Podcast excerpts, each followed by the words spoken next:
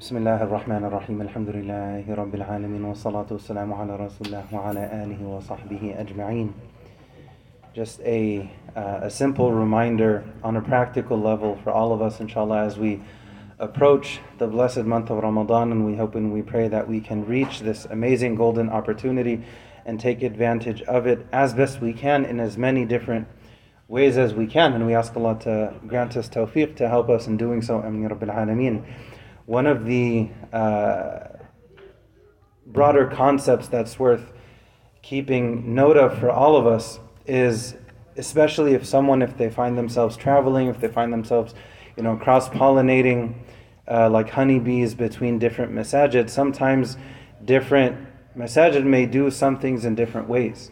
Maybe the imam says the basmala out loud maybe not. Maybe the community generally says ameen out loud maybe not. Maybe witr is prayed in one way or another or another.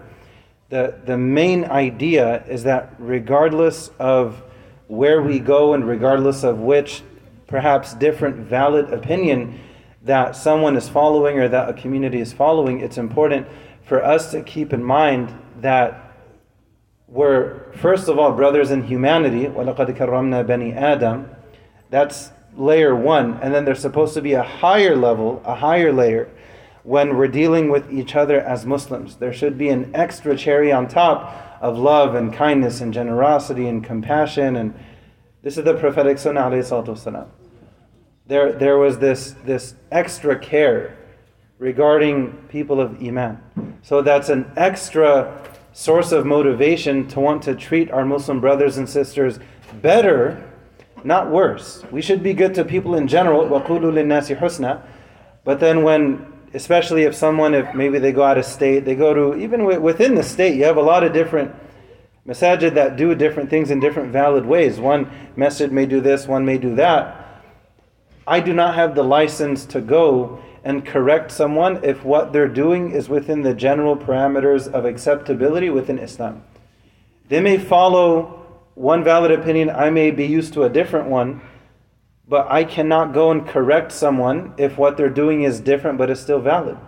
Someone they may pray, for example, classic example, they may pray with, and then a, a dua request, they may pray with their hands below the navel, below the belly button. Some may pray with it above. If someone is from West Africa, if someone has, you know, this rich Maliki heritage, they may pray with sadl and leave their hands by their side all of these different things are coming from somewhere. What's mandatory though is for us to love and respect each other. إِنَّمَا الْمُؤْمِنُونَ إِخْوَةً إِنَّمَا الْمُؤْمِنُونَ إِخْوَةً This is supposed to be something that unites us. And the more we value our iman, the better our character should become, not the opposite. The more we learn, the more we should do. The more ilm we gain, the more amal we should produce. The more fruit we should produce. Some people they learn and they produce fruit, but it's bitter. Other people they learn and the, the fruit that they produce is sweet and nourishing and beneficial. And that's what the Prophet left us with, sallallahu alaihi wasallam.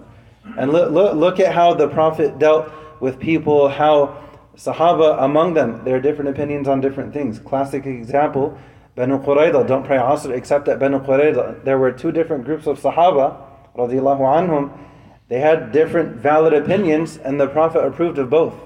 One understood things more literally, and others under, understood things more figuratively. Based on the same exact statement from the Prophet. ﷺ. Some understood it this way, some understood it that way.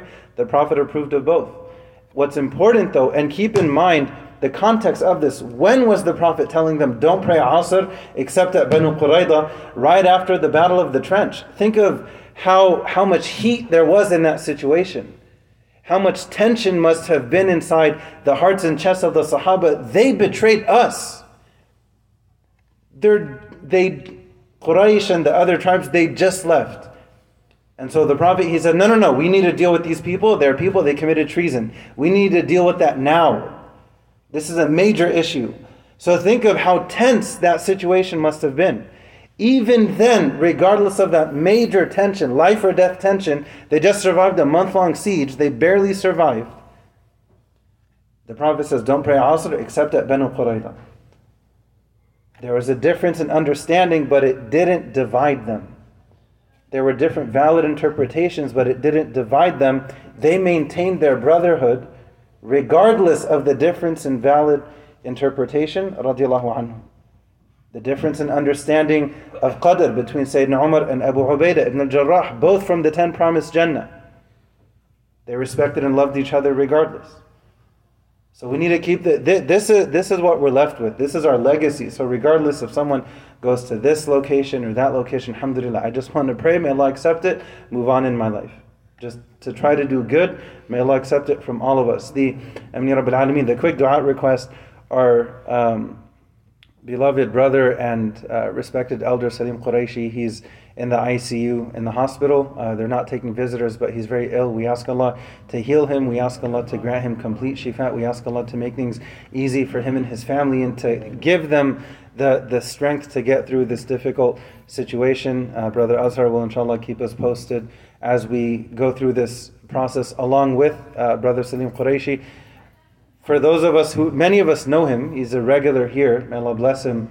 He's always kind he always says something good. He always says something positive. He never backbites about anyone. He never causes issues. He wants to come, be a servant of Allah, be good to the community, and, and take some khair, take some good, and be on his way, and then come back later in the same day to the to the masjid. So we ask Allah to bless him. We ask Allah to heal him and to make things easy for his family. Amin Rabbil Alameen. Wa akhir alhamdulillahi